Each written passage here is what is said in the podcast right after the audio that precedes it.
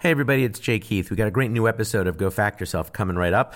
Uh, but before we get started, I wanted to mention a couple things. For those of you who have been listening to our show recently, first of all, thank you very much. Uh, second of all, you're going to notice a couple things different about this episode. Uh, first of all, you'll hear a live audience. That's because we recorded this in the before times. We are not recording new episodes with live audiences now for obvious reasons. Uh, second of all, you'll notice that we are missing Ms. Helen Hong. Uh, this episode was recorded while she was on assignment with a family function and was unable to join us, but we have got the wonderful Ali Gertz as our uh, guest co host. You can listen to an episode with Ali as a guest, which was one of our favorites uh, that is available in your podcast feed.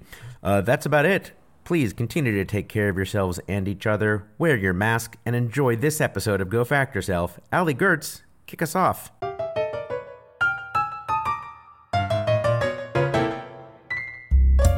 Are you a real know it all? Do you annoy your family by shouting the answers while watching Jeopardy? Do you drive people crazy when you start sentences with, well, actually? Well, guess what? You can go fact yourself. Hi, everyone. Welcome to Go Fact Yourself, the show where we take the smartest people we know and make them look dumb and then smart again. I'm Allie Gertz, and now from the Angel City Brewery in downtown Los Angeles, here's our moderator, Jake Heath Van Stratton. Thank you, everybody. Thank you, Allie. Allie, I could not help but notice that you are not my usual hosting partner. What do you mean? Well, you. Like, I I feel like we're doing an infomercial for the show now. Tell me more. How can I get all these podcasts out of my feed? Listen to them? I hadn't thought of that. Allie, thank you so much for sitting in. Helen is uh, on assignment. What is that code for? That is code for unavailable. Mm. uh, no, she had a, she had a family obligation that she could not get out of. Apparently, some people prefer to be with their families uh, as opposed to entertaining people. I don't get it. I don't get it either. uh, but we're so happy that uh, you were able to fill in. Now, uh, Absolutely. you you were a former guest on the show, and now you Yes. are, are uh, a co-host today. Your time on the show was one of my favorite experiences uh, and episodes of the show. Not just because you're Allie and you're lovely, but you had one of those moments with your expert that I kind of felt like two souls were meeting and dancing in the air, uh, and also it was funny. Uh, what, what, what was it like from your perspective? And tell the people about uh, who Uh, it was I could, and what I happened. could actually feel my heart like racing again because I'm reliving it. Uh, Mm-hmm. My thing that I was an expert about is Wayne's World, uh, and Penelope Spheris was my expert. And so, sh if you don't know, she's the director of the movie, and I have like chills thinking about her. I truly, if you were there um, or have listened to the episode, you will know that I like died and went to heaven. It was really amazing. And I think what was what was so uh, special for me is that she was she seemed to be as excited to meet you It was really uh, as you cool. were to meet her. She was she was really happy to, to talk about the movie and, and, and to meet a fellow fan. It was and, amazing. You know, one of the reasons I want to encourage people to come see the show, not just listen, uh, is that to see your expression as it was dawning on you what was happening because we, we I almost introduced- cried. uh, which, which we welcome. We love we love tears. From the audience too. If you guys cried yeah, and I. Yeah. Oh, it's so boring. um, no, no. We'll, we'll take what we get. You know, as long as you're on stage, you want an emotional reaction from people, whatever it is. But yeah, so uh, it was wonderful, and we really appreciate your joining today. Absolutely. Today on Go Fact Yourself, two guests will compete to answer questions about facts they know, facts they might not know, and frankly, facts they should know. Plus, we'll meet actual experts on two very different topics. And finally, we'll declare one of our guests the winner. Let's get started and meet today's guest. Allie, who is up first? He is an actor, improviser, and voice artist who hosts the podcast Tights and Fights, and we got this with Mark and Hal. Both here on the Maximum Fun Network. It's Hal Lublin. Hello, Blaine. Hal is making his way from the back. This is the song that we clap along to while we're waiting for Hal. Woo! Here is Hal. H A L. Oh my L God. U. Nope. Okay, it's over. Careful of Hi, my Hal. beverages. Thank you for doing that chant I wrote for you. I Thank appreciate it a you. great Yeah. deal. It, it turned out to be about three letters too long. Yeah. It turned out. That's that's my curse. Uh, it's wonderful to have you here. In addition to the shows that Ali mentioned in your intro, some people might know you from your work on Welcome to Night Vale. True. Uh, as well as uh, a bunch of voices on Venture Brothers. Yes. And uh, The Thrilling Adventure Hour. yes. Yes. Uh, Tights and Fights is a uh, podcast about wrestling. How did you get into wrestling originally? I watched it as a kid. I, w- I was a kid at the time when when Hulk Hogan and the WWF exploded Mm-hmm. nationally.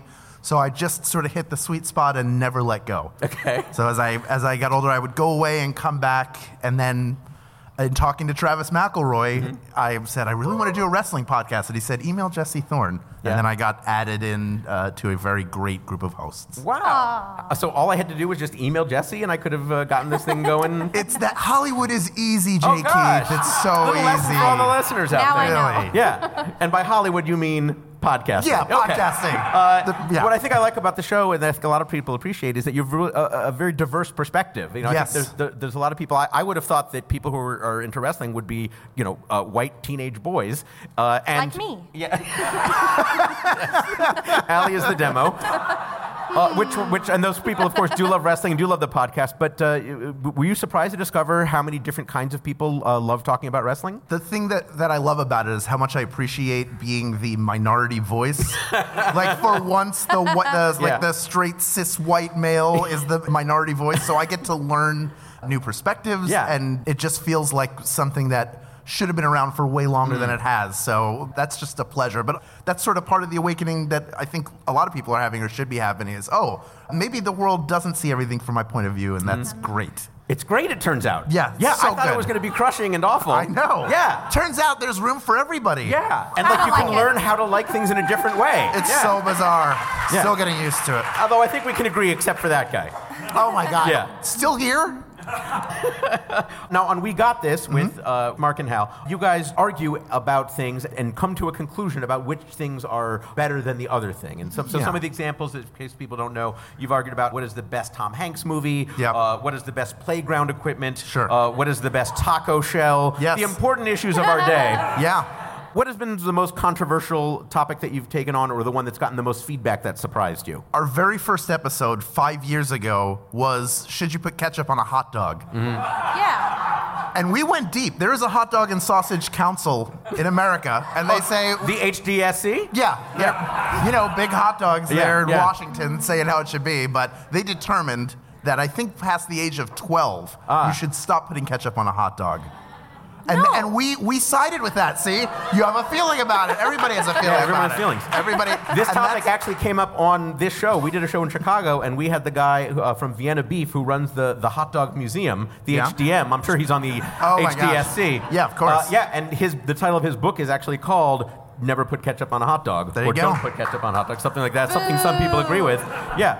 Again, there's room for all perspectives. No. Even the wrong ones, Allie. Even the wrong ones. Uh, what, what is the key to making a good argument, uh, you think? I think we like to establish the criteria, and instead of deciding, I think it would it wouldn't work if we just went, "I'll take this side, you take that side." We we act as this Supreme Court of dumb, where we just work together. We sort of hear arguments, and when when we come to a head against one another, we always figure it out. So it's it's just sort of diving deep and then being stupid, which comes naturally to both of us. I love that. And I think we'll serve you Yeah. well on this show as well. Uh, Great. are you an arguer in real life? Do you like to get into it with people? I like to have discussions. I don't like conflict. but I also like to be right, which I think everybody does. So I want to like probe and say, "Oh, why do you think that? Here's why I think this." Yeah. And then I'm also happy to change my mind. So Uh, cool. So people might also recognize you as a member of the Work Juice Players uh, Yes. from the Thrilling Adventure Hour. yes. You do such great of these old timey voices, kind of these archetypical old time radio voices. Uh, has that always been a specialty of yours, or something you had to develop for this show? I think I was always doing voices as a kid. Yeah. A lot of people who do cartoons and voiceovers Right. did. And then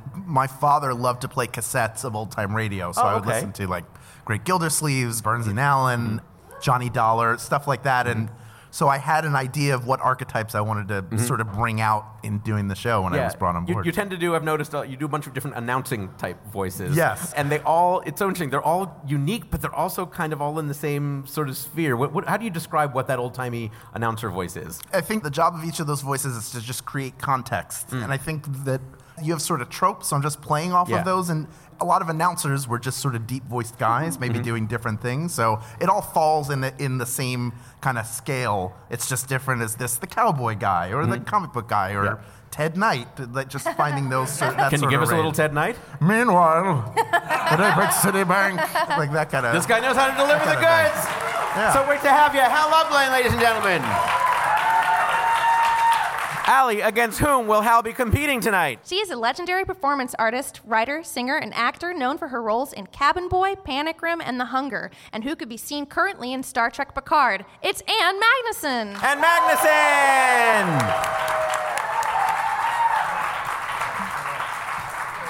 Hi, Anne. Hello. Anne, you. I couldn't help but notice that you were you were wrapped uh, around your head in some sort of. Uh, wha- what would you describe that? It is fake fur babushka look. It is. It is. Wel- welcome to our country. Thank you. We are taking over, you know. Oh, yeah, yeah. But when you do it, I, I, I'm so charmed. I kinda don't seem to mind. you will mind later. How do you feel about that moose and squirrel, by the way?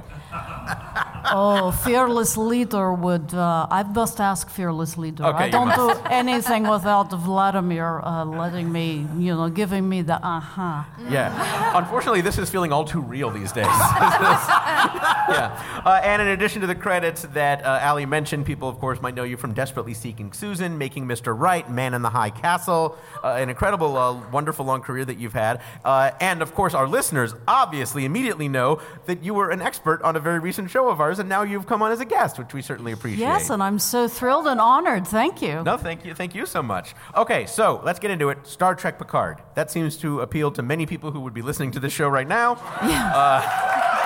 Uh, are, are you, were you a Star Trek fan yourself going into this? Oh yeah, but, uh, for, well, 1966, my brother and I were on top of that from the get-go. We loved it. We loved Spock. We loved everything about it, and I still don't understand why they canceled that show. Yeah. it was so brilliant, and um, Did you like the other versions of it that came along I in the movies? did not really pay attention to them. Ah. I was on to some other things, but What's his name? it got a li- it got a little darker. W- What Okay. were, what were their names? Oh, all right. Hell yeah. Yeah, the 70s were fun, huh?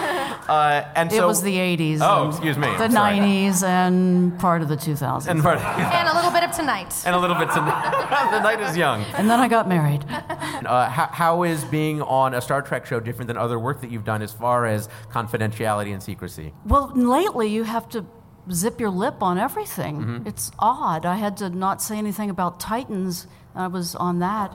And it turned out nobody cared. uh, but I was uh, happy to do it. It was a fun part. Yeah. But uh, it seems like you can't talk about anything anymore because everyone's so paranoid Right. about the internet. But I think with, with Star Trek Picard, it was just the nerves Hmm. of working with Sir Patrick Stewart and wanting to know all my lines and to be able to measure up, you know? Yeah. But he is just one of the most stellar human beings on the planet. How, how does someone like Patrick Stewart welcome you to the set, welcome you to a scene, bring you in? I came to the script reading of the first two scripts, and that's where I first met him. And he was just so charming and welcoming. And the first thing I said to him was, I loved how you played Lenin on the BBC historical drama. Uh, what was it called? Fall of Fall of Eagles. Fall of Eagles. And he and I was the look on his face was priceless because he was so surprised. He said, "How did you know that? How did you see that?" I said, "It's on YouTube, like everything else." But that was his first. Then he told me that was his first real television job before I Claudius, Oh, wow. wow. and he knew the writer, and the writer got him that gig. Wow. So that was a nice first meeting. It was stressful just because I was scared, but I wanted to know those lines Yeah. really well. And then at 10 o'clock, and I knew them like the back of my hand forward, backwards, and forwards. And at 10 o'clock, the night before shooting, we get rewrites. And they were really extensive and complicated. It was like, oh God. So the next day was challenging, but he fed up as much as I did. Ah, I want to ask. I was I was looking through your credits, and I was I had forgotten that you appeared in the uh, I, I think was is a very fun movie to watch, uh, Glitter, with Oh, God. Mariah Carey. And I don't know how often you get to talk about it, but but that I- was a, a notorious, if, if I may say, notorious bomb. It did not do well at the box yes, office. but it paid well. yeah, Hell yeah. I mean, I didn't do it unless it paid well. And Yeah. I have not seen it yet. I might wait. You still ano- haven't seen it? I'm going to wait another 10 years. okay. I'm going to tell you something though. Yeah. The character uh, Vondi Curtis Hall is a fantastic actor and a wonderful director, and he brought me on to that production. And if they had just let him do his job, Mm-hmm. it could have, it might have been a success. Who knows? It, Right. was a weird, it was weird timing. It was right after 9/11. Yeah, that's that's the other thing. But I, I played uh, her publicist, and I gave them pictures, Patrick Nagel artwork. I said, I want her to look like this because it was supposed to be the 80s. Right. And I played her as a total cokehead. and Vondi was completely down with that. And I also had a Swiss accent of sorts. It was, it was based on uh, Suzanne Barsh, who was a, a party promoter in New York. The studio called and said, to, to which part? It takes us out of the movie. My Oh, the Swiss accent. part or the Coke Swiss, part? the accent. yeah, the whole thing. So you had to reshoot. Fortunately, they didn't notice the Coke part. I wonder why.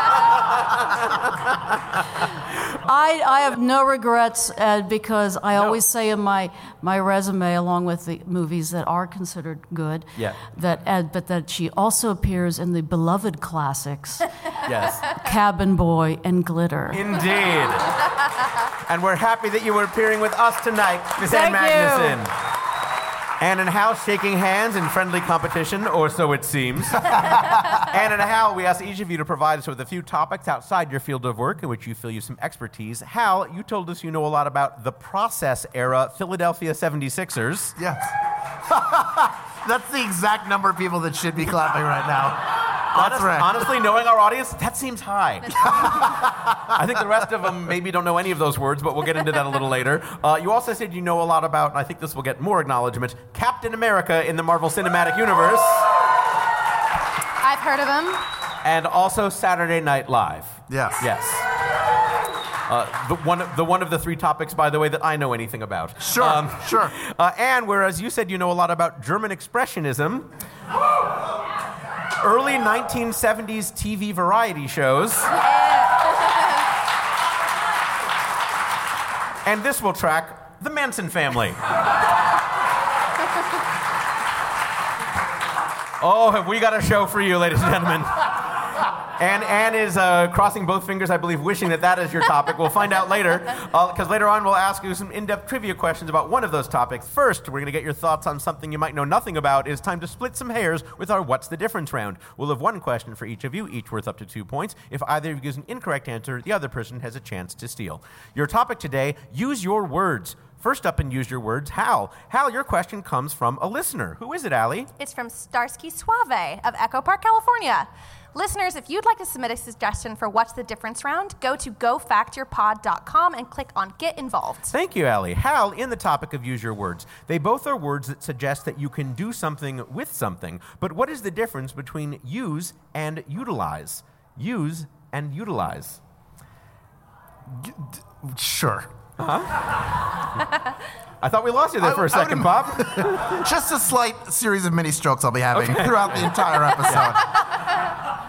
I, I don't know this for sure, Uh-huh. but my guess would be that to use something could be in, in any capacity, whereas to utilize something is for its intended capacity. Very clear and not responded to by the audience. Let's see. Uh, let's see if you have Off to a vengeance start. on them or not. Uh, all right, we have Hal's answer. We don't know yet if he is correct. Anne, what do you think? Lordy, I don't know. Uh, I'm go- just going to take a wild guess and say use means actually physically holding, using Mm-hmm. an object, uh, utensil, uh, and then to utilize is maybe more theoretical. Whoa. Yeah. Can I change my answer to that? I liked I'll your keep answer. mine. I'll keep mine. Yours I like was mine. very I like good. mine. It's fine. Yeah. All right. Well, this segment has worn out its usefulness. Let's go to Ali Gertz at the judges' table for the facts. Here are the facts. When you use something, you employ it for your intended purpose. When you utilize something, you employ it for other than its intended purpose. So, for example, when I wore an amazing pair of shoes on the red carpet, I was using the shoes as they were intended on my feet. Later that night, when I removed them and threw them at someone who gave me side eye, I was utilizing them as weapons, which was not their intended purpose, even though they were killer shoes. Uh, that is right. Thank you, Ali. Uh, uh, and Ali, once again, I would like to apologize. Uh, and also, good aim. Hey, thanks. Ali, how'd they do on that? Hal and Anne both got zero. Yes, I'm sorry, Hal. You actually got an opposite, and if you had I'm- flipped it, yeah. I was in the neighborhood. You I'm were very pleased. much I'm in the very neighborhood. happy. I'm glad. Hey, You I, were- s- I used the word theoretical. You did use the theoretical. that Allie, should can be we give her worth a point half for a that? point. I think we could- no, no. No, I don't think Theoretically, so. All right. no. no, no. Uh, all right, no points there, but uh, maybe we learned something. All right, uh, up next in Use Your Words, Anne. And your question also comes from a listener, Allie. It's from Trey Monahan of Portland, Oregon. That's right, Trey. Thanks so much. And in the topic of Use Your Words, they both are ways people use words, but what is the difference between an accent and a dialect? An accent, perhaps like a Swiss accent, uh, and a dialect. I would say an accent is the way an individual says the, the language. Okay. And a dialect is actually a different language altogether. A different language altogether. It's a, it's a variation of, of the language with different words, but kind of like the language, but not exactly the same. okay, uh, great. We have Anne's answer. We don't know yet if she is correct. Hal, what do you think? I would say an accent is a little more general, so you could Mm-hmm. say uh, Philadelphia accent, which is where I'm from, but dialects may be Montgomery County, Delaware County, more specific regions. Mm-hmm. Can you give of more Uh, a examples of subset. counties? Sure. Uh, No, no, we're good. Berks we're good. County, Philadelphia. Ca- Oh, yeah, we're fine. Okay, very good. Okay, we're Uh, all right, well, this segment is becoming hard to understand. Let's go to Ali Gertz at the judges' table for the facts. Okay, here are the facts. In its purest meaning to a linguist, an accent is specifically how words or phrases are pronounced. A dialect includes how things are pronounced, but also has the differences of grammar, vocabulary, and syntax. So, for example, a southern accent would be how the letter R is often not pronounced at the end of words. Like the word never would be neva, or letter, that sounds British, would be letta. Uh, that's a southern accent. But when you say, I'm fixing to send a letter to my kin because they never visit y'all, that's a full on southern dialect. Ali Gertz, ladies and gentlemen. That's right. Uh, by the way, uh, my grandmother was from the South and also Jewish, so I would often hear, Why don't you visit y'all? Uh, you can also think of an accent as how one pronounces a foreign language, where a dialect would refer to how one pronounces their native language. All right, Ali, how did they do? Anne got two points. Anne got two points. You got both of those right. Good job, Anne. And what is our score at the end of that round? Uh, Hal has zero and Anne has two. That's right, but those scores are bound to change as we move on to questions about topics our guests have chosen for themselves. That's all up ahead when we come back on Go Fact Yourself.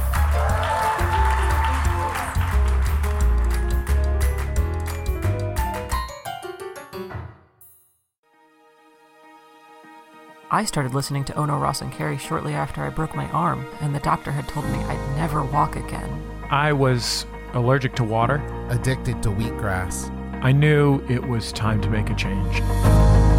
There's something about Oh No Ross and Carrie that you just can't get anywhere else. They're thought leaders, discoverers, founders. Healers. Luminaries. Ross and Carrie don't just report on French science, spirituality, and claims of the paranormal. They take part themselves. They show up so you don't have to. But you might find that you want to. My arm is better. I can walk again. Six months. No wheatgrass. Just go to MaximumFun.org. Thank you, Ross and Carrie. Ona Ross and Carrie is just a podcast. It doesn't do anything. It's just sounds you listen to in your ears. All these people are made up. Goodbye.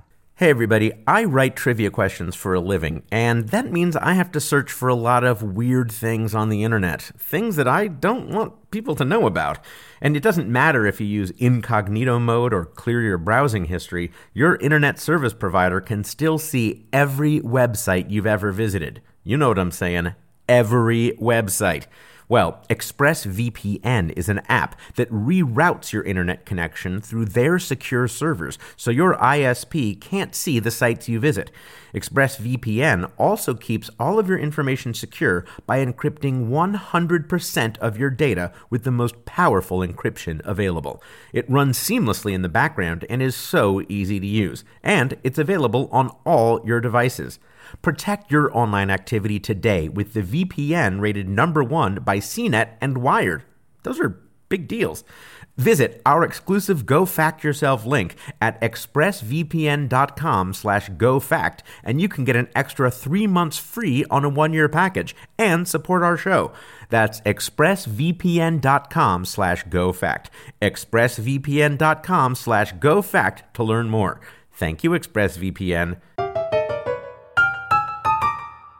Welcome back to Go Fact yourself, where our score is Hal Lublin with zero points and Ann Magnuson with two points. Once again, here is J. Keith Van Stratton. Thank you, Allie. Thank you, everybody. All right, Hal, of your many interests, you told us you know a lot about the process era Philadelphia 76ers, Captain America in the Marvel Cinematic Universe, and Saturday Night Live. Let's find out a little bit more about each of those. First of all, you said the process era 76ers.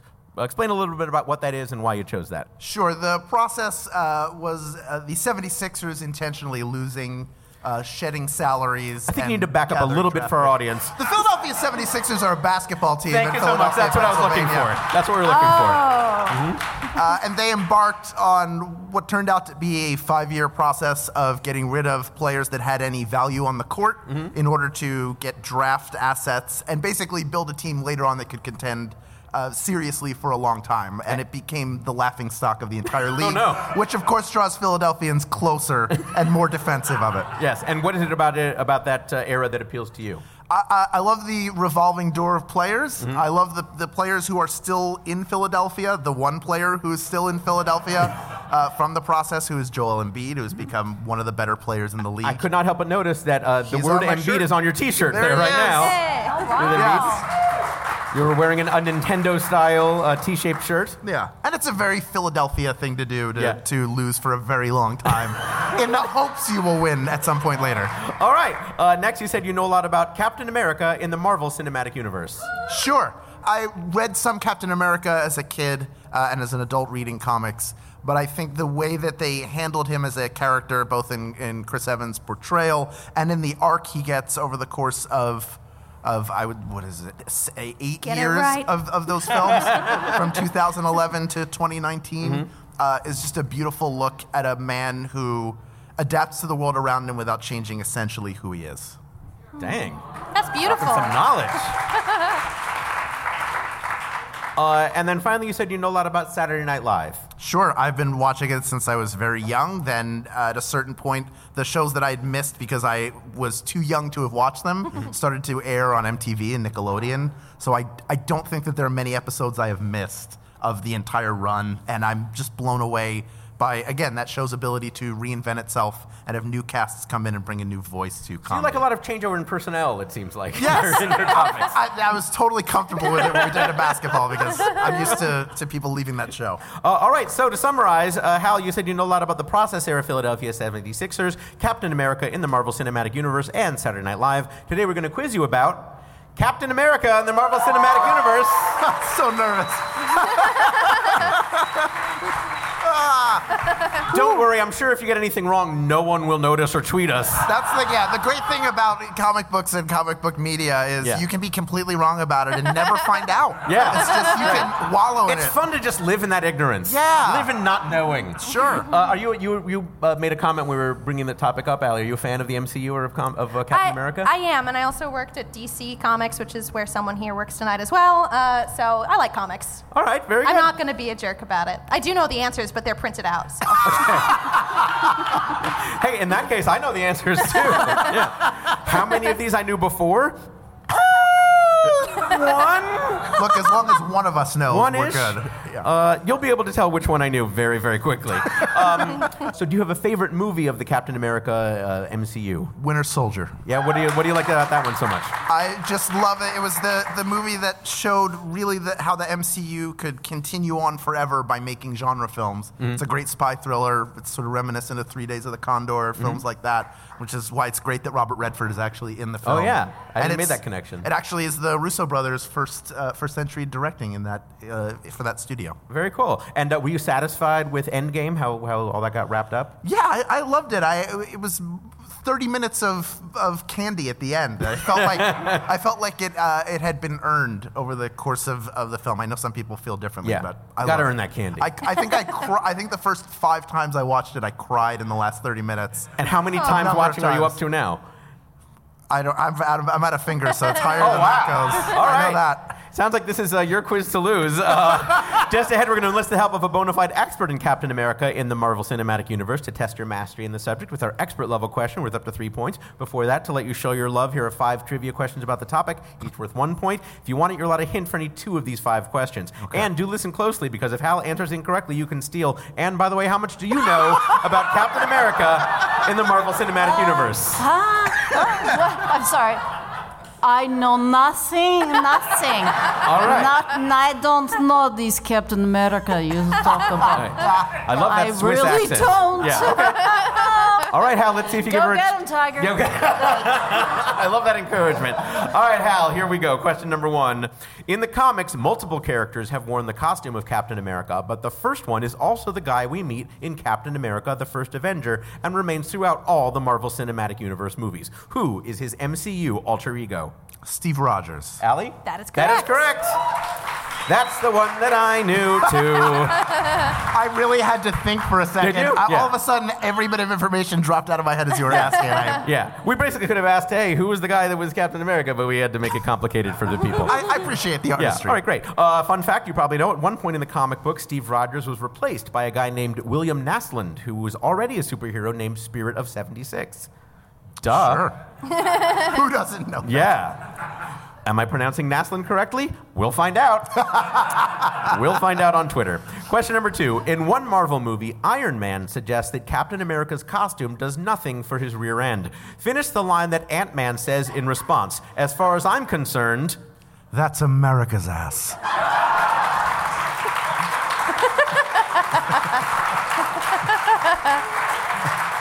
do I have to ask Allie? That is correct. That is correct. and a wonderful reading. Uh, you did not need the hint, but had you needed it, I think Allie would have enjoyed saying it. Allie, what would that hint have been? God bless the U.S. ass. USS. USS. USS. Question number three. Frequent Captain America writer Stan Lee was well known for his cameo appearances in MCU movies. In one, he plays a FedEx guy delivering a package from Captain America to another character. How does Stan Lee mispronounce the name of the recipient of that package? Uh, I'm looking for Tony Stank. Allie? That is correct. That is correct. I think we need to get more voiceover people on this show. That's a lot of fun. Uh, fun fact that cameo is from Captain America Civil War, and in the scene, Don Cheadle, as Lieutenant James Rhodes, agrees that Tony Stark is indeed Tony Stank. you are three for three, Hal. Here's question number four. Three different actors in the MCU play the character who invented Captain America's shield. Name two of them. Oh God, uh, John Slattery. I'm pretty sure it's John Slattery. And uh, oh, is his name Dominic Dominic Monaghan? Is that your answer? correct? I'm gonna go with it. Is that correct, Allie? It's not. No, I'm Dominic. terribly Darn sorry. it. And with a chance to steal.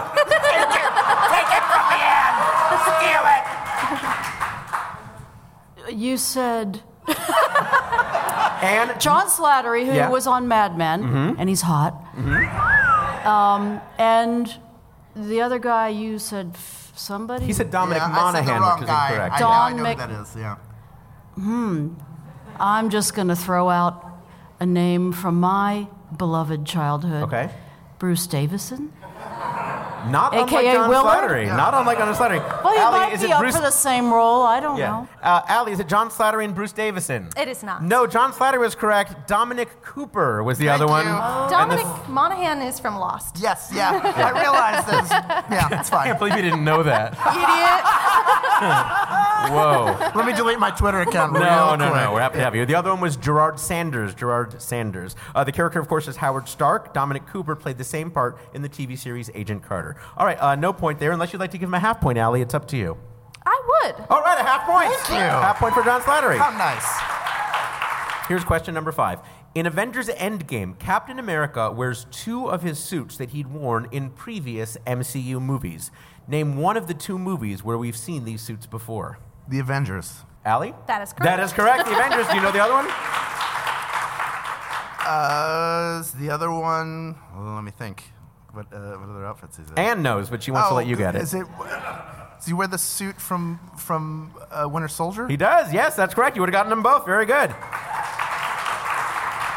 All right, you did very well in that round, but now here's your expert level question that requires multiple answers. It is time for your cluster fact. yeah.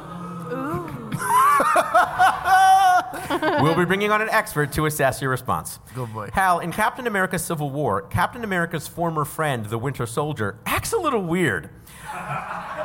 It turns out he's been brainwashed. His brainwashed behavior can be triggered by 10 different words or phrases in Russian. For up to three points, let us get to the question, please. For up to three points, name any three of those trigger words in English. Uh, oh, boy. Or Russian, if you want to uh, show off. Uh, will the expert know the Russian? We'll find out. if Uh, not, we have a Russian speaker on hand, obviously, who can help us. I can tell you later. yeah, I. Oh boy, I'm drawing a complete blank on any All right, of the we'll words. just Do think of you want me to words just that say might- some? Yeah. well, you know, give it some thought. Then think of words that might be associated. Uh, they're with the all series. Mm-hmm. like sort of odd objects. There's no kind of direct meaning to them. Okay. Um, I'll say um, apple. I know that's wrong. Okay. Um, uh, waterfall, also incorrect. and a third uh, would be uh, ladder, definitely wrong. Just to make sure you heard the question, yeah. we do want the correct answer. You, oh, that's what I misheard. Yeah. I, those are I, those That's are. what you're gonna stick I'm with gonna again. guess. It's apple, Waterfall, waterfall, and, ladder. ladder. All correct. Oh yes, yes, yes. All right, Allie is taking note of those answers. We have an expert on hand who can tell us for sure. Allie, who do we have tonight? Here with us tonight, via Skype from his home in Beloit, Wisconsin, is a New York Times best-selling author whose books include The Marvel Encyclopedia, The Marvel Avengers Encyclopedia, and Captain America: The Ultimate Guide to the First Avenger. It's Matt Forbeck. Matt Forbeck. Hey, hey. Mr. Forbeck, can you hear us? I can hear you fine. Can you hear me? Yes, we can. It's wonderful. To, uh, thank you so much for joining us. How are things in Beloit, Wisconsin? Chilly. Okay, that, that checks out. Uh, so, in addition to uh, the books that Ali mentioned, you've also written over 30 novels uh, and also games. Uh, you've designed collectible card games, role playing games, board games, and logic systems for toys. I, of course, know what that means. Why don't you tell everybody else what is a logic system for toys? Uh, for instance, one of them I did was a uh, Star Trek utility role playing build for kids based on the 2009 movie. And it had a logic system in it that you would actually be able to hear the voice of Starfleet Command would tell you to go out and do different missions at various points, right? Yeah. I mean, But, sure, I don't know. uh, There's like 90 seconds worth of sound in it. I knew that if I just gave 90 seconds worth of sound, I would kill my children after about three days of this. So uh, I asked them because I'm a game designer if I could actually put in a um, random adventure generator, and they said, "Sure, we'll have some programmer do it in assembly code or whatever, but just give us a flowchart, we can pull it off." And I ended up doing this thing that had eight beginnings, eight endings, and then choosing three to five choices off a list of 30 different mission complications. And suddenly we had somewhere around 1,200 different uh, variations. So I saved the lives of children everywhere. Very well done. Uh, you've, you've won lots of awards for the games that you've designed. Oh, but what's the key to a good board game?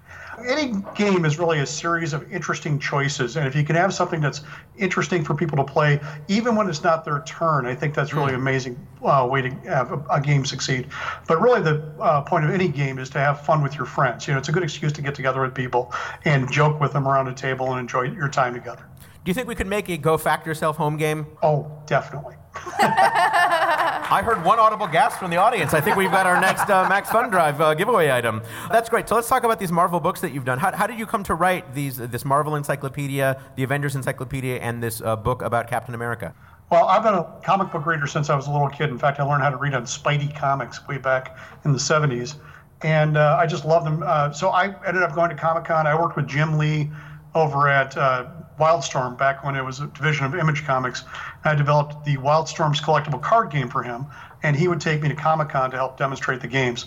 And one year I happened to wander by the DK publishing booth.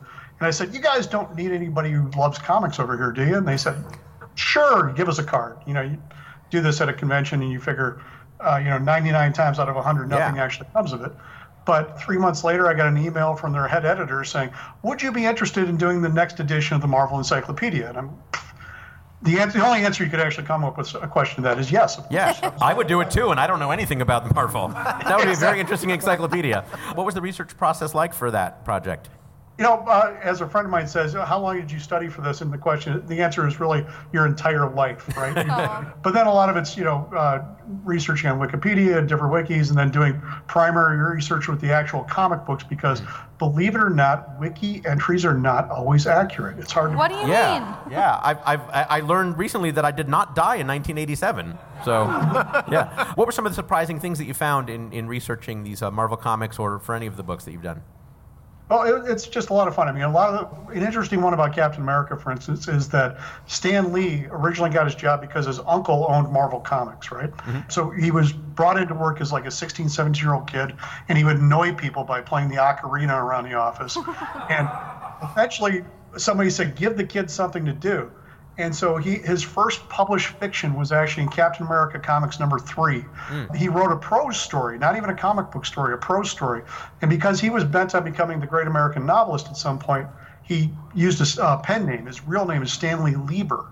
And he called himself Stan Lee so he could save his real name for his, his uh, serious work when he finally wrote it, which never actually happened. That's interesting. Uh, Stan Lee actually ended up writing the forward for one of your books.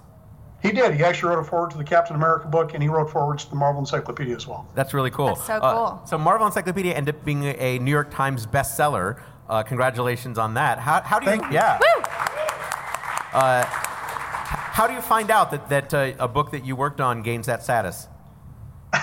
You find it online, right? It's a Google alert, and most Google alerts are somebody stealing your book online. You know, Yeah. uh, every now and then you get one that says, "Hey, by the way, Publisher Weekly says that you actually uh, did pretty well this month." So Oh, really? It was Uh, just yep, a, no. a Google alert. That's great.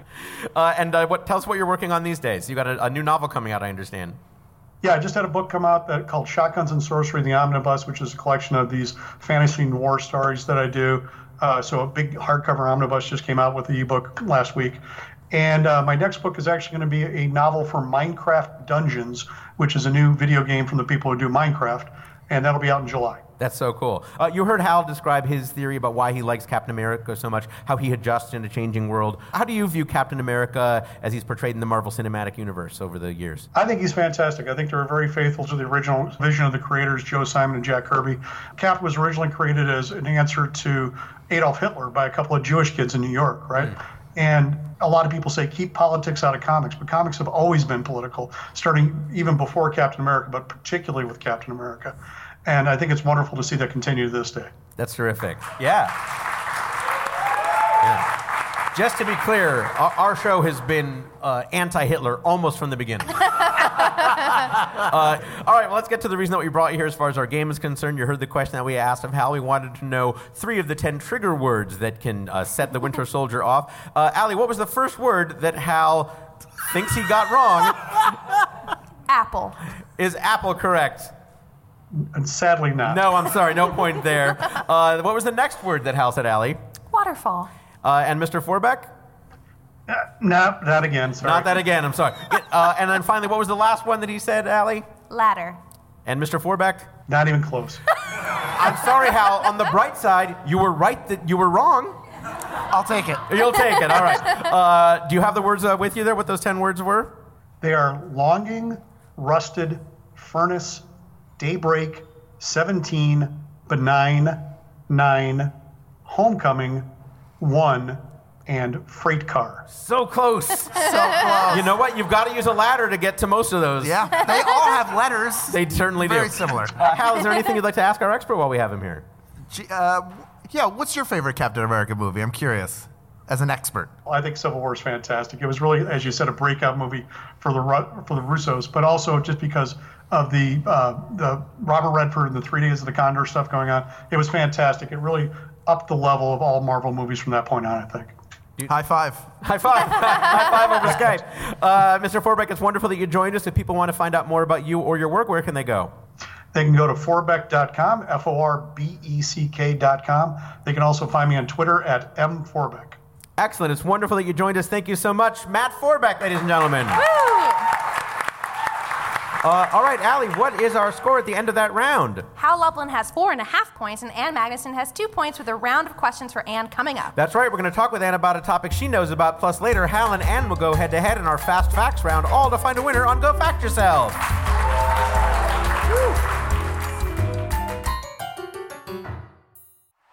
Macho Man to the top rope. The flying elbow. The cover. We've got a new champion.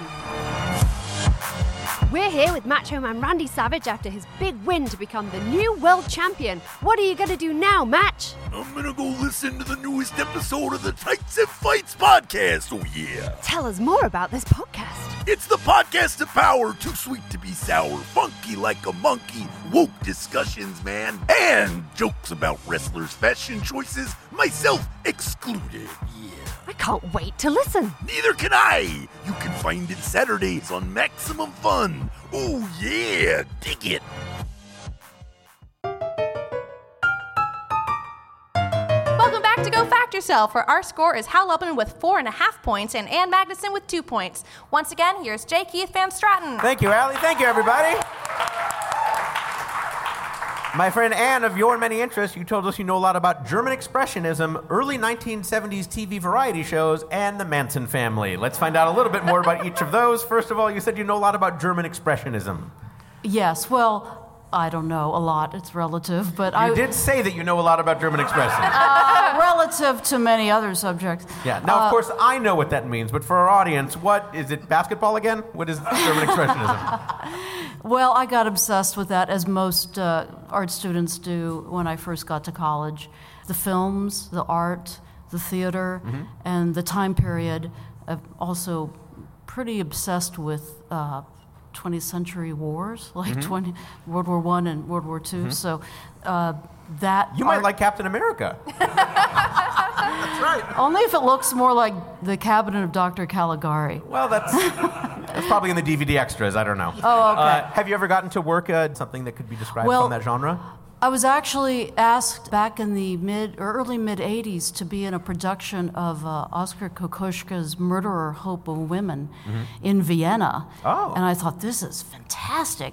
The promotional photograph that was on the poster was taken by Robert Mapplethorpe. Oh, wow. So I have this amazing photograph of me and the uh, actor who was going to be in the play uh, dressed in just exquisite German expressionistic costumes that are also in leather. By the way, this is not the first time that this has come up as a potential topic on Go Fact Yourself. we'll- Really? we'll- yes, Oh, we'll see yeah. if we, we end up doing it as a quiz. When you had Nick Cave on and All right, you also said you know a lot about early 1970s TV variety shows. only by virtue of watching them. Well, And- that's, and I then- think that's how most people experience them. but well, that's true. but I watched an awful lot of TV. What growing are some up. of the What are some of the shows that you remember from that era? Well, the Smothers Brothers Comedy Hour, which was Sure. late Yeah. 60s. Yeah. That was my absolute favorite. I was madly in love with Tommy Smothers, and I got to meet him when I first started coming out to Hollywood. Yeah. And I got him to sign a, a picture, so I have a signed photograph. And a picture of us was in uh, the, I think it was the LA Times, of me, Tommy Smothers, and Terry Garr. That should be at the Wow. Getty. And I thought, I've made it. I can go back to West Virginia now, just. I'm very curious to see if all of your topics end up with a photo of you and one of the people involved, but we'll get Oh. to the Manson family later. Um, so, in, in the 70s, wh- who were, what are some of the other variety shows Uh, that the you Glenn liked? of that era? Campbell uh, Good Time Hour. Yeah. Uh, the Johnny Cash summer variety Mm-hmm. show. I remember just, I I was mesmerized. Oh, that's, wonderful. I love that. All right, and then finally, Anne, you said you know a lot about the Manson family. Yes, I read The Family by Ed Sanders when I was in high school when Mm. it first came out. I don't know how I got a hold of that book, Yeah. but I could not put it down. And for those who don't know, this refers to Charlie Manson and his uh, Yes, and it was- group of misfits. Yes. No, how would you, Those how would you wacky say it? kids. Yeah. Uh, that was the, I think, were the first, I think that book came out before Helter Skelter. Mm-hmm. Mhm. But I was so mesmerized by it because, of course, I was a little baby hippie. Mm. Actually, I was a glam rock hillbilly hippie. Mm-hmm. Uh, One of those. Yeah. Yeah. There were a handful. There was a group of us. Yeah, and so making- that it appealed to you because they were also uh, well, it was crazy hippies? counterculture. Mm. It was counterculture, and my brother and I, when we were younger, had a book on Bonnie and Clyde and all the uh, '20s gangsters, and there's just a fascination Mm. with true crime. Yeah. that we all have. Let's Absolutely. face it, we're all Uh, freaks. Indeed. All right, so to summarize, Anne, you said you know a lot about German Expressionism, early 1970s TV variety shows, and the Manson family. Today we're going to quiz you about the Manson family. Yes! Anne is raising her hands triumphantly. Hallelujah. I've never seen people so ex- excited to talk about murder. Um, do, uh, so now are you are you you're interested not just in Charlie Manson but also him as a leader of these these followers I'm who committed interested in the crimes. psychology, yeah, in the psychology of it. yeah And, even in high school, after I read that, I went down to the library and got every magazine that mentioned. I learned really how to use the library by Yeah. researching the Manson family. yeah. It's funny, I And- don't remember that poster at my local library. well, they had all the Life magazines. Uh-huh. Sure. They had all the magazines on file. Yeah. And I even they had microfiche. Remember? Sure. And and I got obsessed with it, and then all those other books started to come out, Mhm. and then when I started hanging out in the punk rock scene, there was all. There was a lot of crossover between. there was the a punk rock lot of and the- obsession yeah, with wh- the Mansons. Did you like the portrayals of him in movies? I thought Stephen Railsback was outstanding. Mhm. Outstanding. Yeah. And um, That was, I think, one of the first ones, if, or if not the first. Yeah. It was the first That was the 1976 Yeah. TV movie. Oh, neat. And then I just actually, because I was trying to bone up on this, thinking this might hopefully be the topic. Yeah. And I no- noticed there was a 2004 movie that Jeremy D- Davis is. Uh, I've only watched clips on TV, but I saw that Vincent Bugliosi produced it and wrote the screenplay. Mm-hmm. He was So- the lawyer. He was the prosecutor. yeah, in the original so case. I actually do want to watch that, but neat. uh, I watched the documentaries again, and I watched Charlie Says that by Mary Herron, Mhm. and I think I've had enough. Okay, well, if, if For you a can long stand time. just a little bit more talking Just- about it, we do have a quiz for I'll you. give you 15 more minutes Okay, of fair Charlie enough. Manson. Let's get going. Uh, all right, well, just ahead, we'll enlist the help of a bona fide expert in the topic with our three part question. But before that, to give you a chance to show off, here are five trivia questions about the topic, each worth one point. You as well get two hints for any of these five topics. Uh, Hal, do listen closely because you can steal if Anne gets any wrong. Hal, by the way, how much do you know about the Manson family? I know the 10 words that he used to activate. Waterfall. Waterfall that was, was the whole bladder thing. was one. Yeah. Uh, all right, Anne, here we go. Question number one. Charles Manson said that he heard messages in songs by the Beatles, and he used one of their song titles to explain his warped thinking and violent acts. That song later became the title of a book about his trial. What is that song? Helter Skelter. Allie? That is correct. That is correct. Getting off started with an easy one. Fun fact a helter skelter is actually an amusement park ride where a giant slide twists around a central tower. Uh, don't see much of those anymore. I think we know why. All right, question number two. What Manson family member escaped from prison in 1987 where she was serving time for a very high profile assassination attempt? Lynette Squeaky Frome, also known as Lynette Squeaky Frome. Allie? If you are French. Allie? Can you imagine if I said that wasn't correct? That is correct. That is correct. We. Uh, Actually, the prison she escaped from was Alderson, West Virginia, and I happened to be visiting West Virginia when that happened. oh, were you hoping to run into her? Well, I knew she wasn't going to get far on Yeah. those roads. Well, our, our fun fact is that uh, her attempted murder charge was for an assassination attempt on President Gerald Ford. She was recaptured two days after she escaped, less than two miles from the prison. That is fun. That is fun. it's fun because it didn't work, I guess. Yeah. All right, question number three. One member of the Manson family fled California and fought extradition from another U.S. state for nine months before being sent back. This state also became part of his nickname. What was the state? Texas. Allie? That is correct. That is correct. It was Charles Denton Tex Watson Jr. You're three for three. Here's question number four. Sharon Tate is the victim of the Manson family that most people know. In fact, the night of her killing is often referred to as the Tate murders. But another victim was taken that night, an heiress to a family fortune. Who was that heiress, and what was the source of her family fortune? Abigail Folger, Folger Coffee. Allie? That's correct. Wow. that is correct. I could name all the other victims if you'd like. That's right. Abigail Folger was the eldest daughter of Peter Folger, chairman of the board of the Folgers Coffee Company, which, by the way, mountain grown. You're four for four, and here is question number five. In addition to being a violent murderer, Charles Manson was a songwriter. Which is worse? Who's to say? Hey, Uh, I sorry. just sang. you might act. And by the way, Allie, you killed. I mean that with no disparagement at all, of course. In fact, one of the songs that he co wrote was recorded by the Beach Boys. He was not credited for writing the song, which made him very angry, which was not a good idea. Manson gave the song one title, and the Beach Boys gave it another. Name both titles. Manson's title was Cease to Exist, and the Beach Boys' title was Never Learn Not to Love. Allie? That is correct. And Magnuson is five for five. And Very the Beach impressive. Boys shouldn't have done that. Yeah, that was. What, what, did, were they doing it as a I've listened to deliberately both of exploit them and- the situation, or wh- why do you think they recorded that song? Did they actually like the song? Oh, well, Dennis Wilson was deep in with the Ah, family. okay.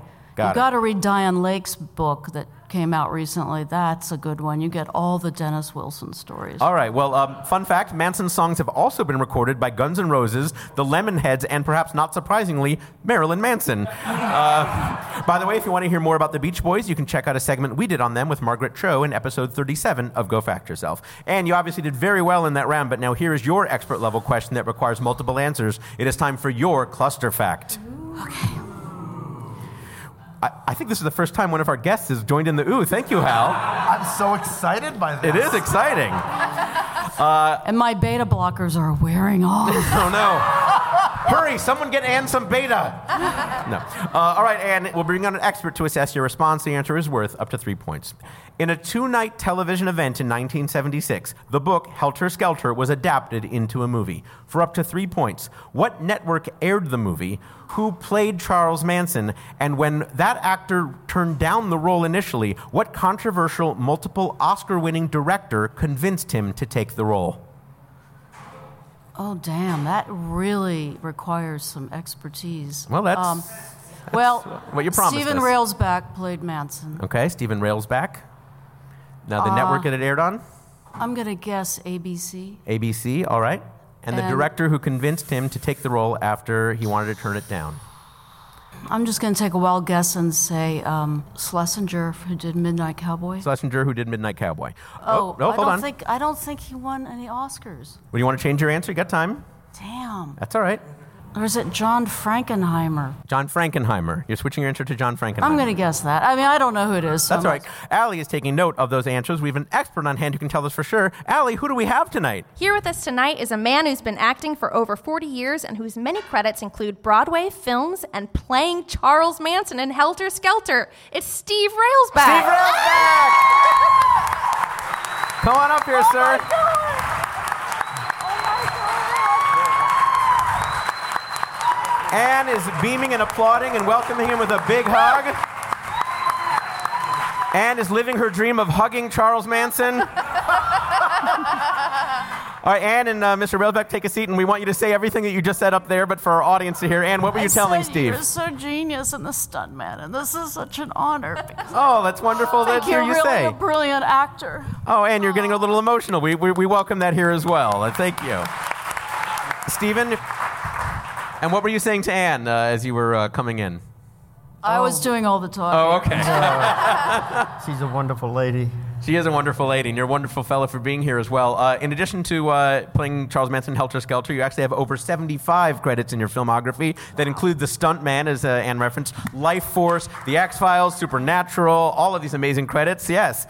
Let's talk to you a little bit more about your background and how you got into all this. Uh, you actually studied with Lee Strasberg. I did. Yeah. I became a member of the Actors Studio in uh, 1971. Uh, and you came to it in a kind of an unusual roundabout way. The, with the Actors Studio? Yes. Did, uh, did, did I have this correct? You actually were in a different acting class and then stumbled oh, on oh, the no, Lee that- Strasberg? that's, that's at the uh, Carnegie Hall. He Yes. used to teach private classes. I looked in a phone book, picked a, a place, and it happened to be on the eighth floor of Carnegie Hall. Mm-hmm. And I'm there, and I'm, I'm realizing that there was just something I, I, I didn't feel right about, even Mm-hmm. though I'd never been in an acting class. Huh. And then I found out Uh-huh. Lee was on the 10th floor of Carnegie Hall. And uh, I eventually left that and was accepted in the Lees class. You just passed right by the ninth floor. No interest there. Yeah, no, no, No interest there. No, but I, I, I knew Lee. I knew You'd who heard of Lee Strasberg- Strasberg. Oh yeah, But you had no idea you were two floors uh, under his I- classes. I had no idea. That's great. And uh, what did you feel in Lee Strasberg class that you weren't feeling in the other class? Why do you feel you connected so much with that kind of work? Mm-hmm. because it's specific.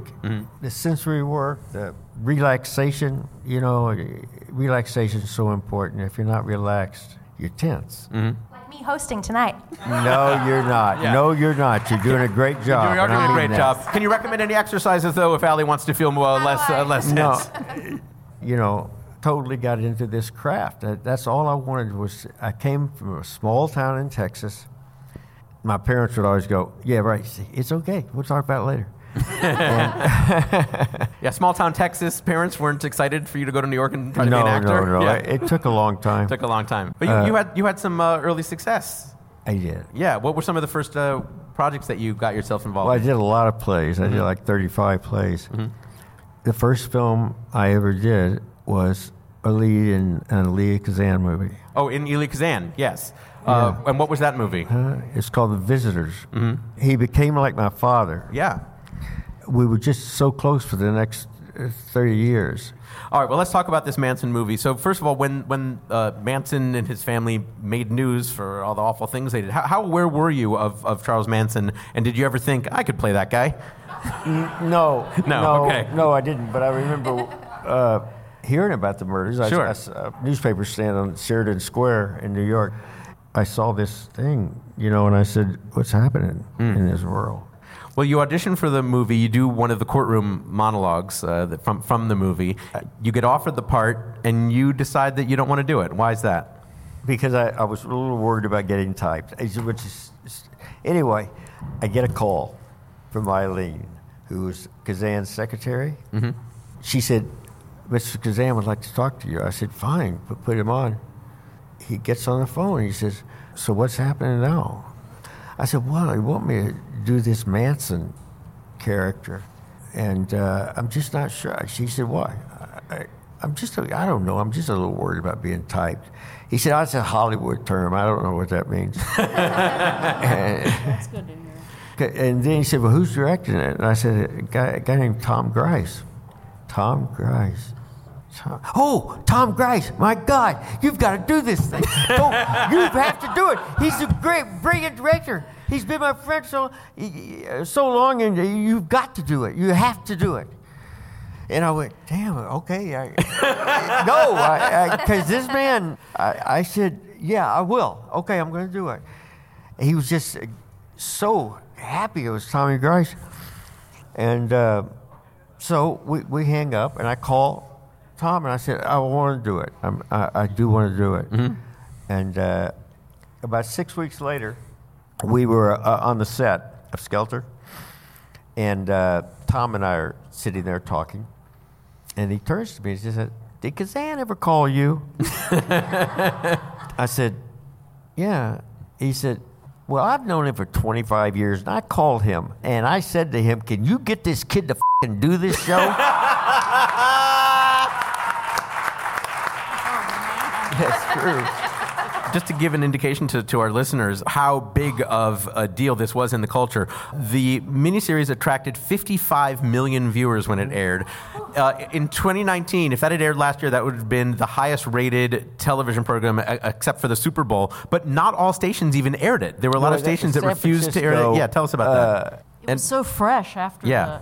It was. It so was. It was. It was just uh, real fresh. in people's Mm-hmm. Mhm. minds. So there's certain people Yeah. that didn't show it, but yeah, it's or they still- showed it late at night, so and yet it still Yeah. got those incredible ratings, even even but with yeah, that. I mean, it was only three networks at Yeah. that time. Yeah. Well, I could talk to you about this all night, but let's get to the reason that we brought you here as far as our game is concerned. You heard the questions that we asked of Anne. First, we wanted to know on what network did Helter Skelter air? Allie, what did Anne say? ABC. And uh, Mr. Railsback? CBS. So close, though. So It's- close. But, yes. but ABC news crew found the clothes that the killers dumped in Benedict. So, in a way, County. that's correct an answer then. well, I had ABC on the mind. You did have ABC on the mind. I'm sorry, no point there. Uh, we'll skip ahead. Uh, who was the controversial Oscar winning director that convinced the actor to take the role after he turned it down? What did Anne say, Allie? Frankenheimer. And uh, Mr. Reels back? Kazan. It was Ilya Kazan, no point there. Finally, we wanted to know who did ultimately take that role and play Charles Manson in the acclaimed movie Helter Skelter. Allie, what did Ann say? Steve Rails back. And Mr. Reels back? Yeah. That's right. A good point for Ann. We've got to start, we've got to wrap up. But Ann, briefly, is there anything you'd like to say or ask of Mr. Reels back while we have him here? What kind of research did you do? Did you need to do? No, I, I had to do research. They had a documentary they had done on him, and uh, yeah, during the trial and all that on Manson. So I'd watched that like 10 times to get his movements. And then I, it's all about choices. You know, I was doing a play for Arthur Penn uh, in New York. Uh, it was a break, and we, we were in rehearsal. And he said, uh, he just walked over to me, we were just talking. And he said, you know, choices are. What he was saying was the choices we make make the art that we do. And that's a fact. It is. it's all about choices. Well, I'm so glad that you made the choice to join us here tonight. If people want to find out more about you, I know you've got a website they can look up. Steve Railsback, it's wonderful to have you. Mr. Steven Railsback. Thank, you so much. Thank you. What is our score as we head into the final round? Going into the final round, our score is Hal Lublin with four and a half points and Ann Magnuson with eight points. All right. And now it is time for our final round we call Fast Facts. I'll read 10 statements, and each contestant will answer with true or false. I'll start with Hal and alternate between each guest. Each correct answer is worth one point. Again, the answer to each statement is true or false. Here we begin. Hal, cars used to come with tape decks to play cassettes. True. Correct. And 1984 was the last year that cars came with a factory installed tape deck. True? Incorrect. No. Hal, Lexus made the last car to come with a tape deck. False. Incorrect. No, they really did, and it was in, and it was in 2010. That's luxury. That's the luxury of I Lexus in should have 2010. known. I should have known that because my car's 2005 and it Ah, has that's a tape all right. deck. It also came with a But I'm so starstruck. Yes. All right, continuing on. And Chrysler once made a car that came with a record player. True? Correct. Yeah, they really did. Hal, Honda made a car that came with a picnic table. True. Correct. Yeah, it's the CRV. And Honda made a car that came with a shower. False. Incorrect. No, also the CRV. After you have that picnic, just wipe that grime right off you. Hal, Toyota made a car that came with an ice maker. True. Correct. That's right, the 1984 Toyota van. And Rolls Royce cars come with a built in umbrella compartment. True? Correct. Hal, Mercedes makes a car that comes with an electronic perfume dispenser. True. Correct. Yep, the S Class sedan. And that car comes from the factory with the perfume installed. True? Correct. Hal, the factory perfume scent is called New Car Smell. I hope that's true. Incorrect. Uh, and the perfume scent is called Unnecessary Car Accessory. True? Incorrect. Ha- and finally, Hal, the perfume was called Ode to A Hole. False. Okay, now they're the false. No, but I think it should have been. Let's give a nice hand to Ann and Hal as Allie tabulates our final score. We're not going to count those last few, those were just for fun. By the way, the factory standard scent was called Freeside Mood. What's it called? Freeside Mood. When you get a new Mercedes, it comes with a scent called Freeside Mood. I guess you have to be a Mercedes owner to understand, Ann. Allie, are you ready to pronounce the winner in today's show? I sure am. What is our final score? Hal has eight and a half points, and Anne has 11 points. Congratulations, Anne! You are the facting champion on Go Fact Yourself. And what will you do with your championship? I'm going to Spawn Ranch. Wow! Fun, fun, fun. All right, that just leaves us the opportunity to promote any upcoming products, appearances, or services. How, where can people find you? What do you have going on? You can find me on all social media at Hal Lublin. You can listen to my podcast, We Got This with Mark and Hal and Pints and Fights, both on the Maximum Fun Network, and also Good Morning Night Vale, a Night Vale recap show on the Night Vale Network. And now I've said Night Vale 500 times. It means nothing anymore. Well, it meant a lot to us to have you here, Mr. Hal Lublin. Anne Magnuson, so lovely to welcome you back to the show. Where can people find Thank you. Uh, AnnMagnuson.com, where you could read my very out of date biography and uh, my occasional social media moments on Twitter and all the other stuff. multidisciplinary, all of them lovely. So happy to have you, Miss Ann Magnuson. Ladies and gentlemen, she did such a great job. Your guest co-host is Ms. Allie Gertz. Allie, where can people find you? What do you have going on? Uh, you can find me at Allie Gertz and all the things. I have a Simpsons podcast called Round Springfield. I have a Simpsons book. Uh, you could look that up because it's a long title. And I play music all the time, so you'll find me throughout LA. Excellent, not a murderer, a songwriter, and a singer, Ms. Allie Gertz. Wonderful to have you. Thank you for stepping in tonight. You bet. Uh, and me, you can find me on Twitter at j underscore Keith, on Instagram at jkeith.net, all spelled out. That just leaves me to thank Hal Lublin, Ann Magnuson, Matt Forbeck, Steve Railsbeck. Please like us on Facebook, follow us on Twitter and Instagram, all at GoFactorPod. Rate and review us on Apple Podcast. Update our wiki at gofactorwiki.fandom.com and buy our T-shaped shirt at maxfunstore.com. I'm J. Keith Van Stratton. Good night. Like what you hear? Come see us live. It's free. Go to gofactorpod.com for our schedule and tickets. And give us a five star review on Apple Podcasts like Limp Trisket did. He, she, or they said, This podcast tries real hard and succeeds. Keep it up, guys. Thanks, Limp Trisket. We will. Allie? Go Fact Yourself is a panel quiz program devised by Jim Newman and J. Keith Van Stratton and comes to you via transcription from the Angel City Brewery in Los Angeles. Questions on Go Fact Yourself are compiled by the Trivia Industrial Complex. It is produced in collaboration with Maximum Fun. Go Fact Yourself's theme song and incidental music were written and performed by Jonathan Green. Maximum Fun's senior producer is Laura Swisher. This show is edited by Julian Burrell. Dave McKeever is our live sound engineer. And special thanks to Mike Carlin, Bob Skier, Wendy Craig, Marilyn Madsen, Patrick Rogers, Christina Van Valkenburg Maddie, Cheryl Kagan from Cheryl J. Kagan Public Relations, Christian Malmeen, Mike Avellanos, Leo Rasal, Clint Tauscher, Michael the Priz Priz Bosky at Priz Sound, Adam Neediff, Dave Bianchi, Erich Tran, and Christine Velada. I've been Allie Gertz.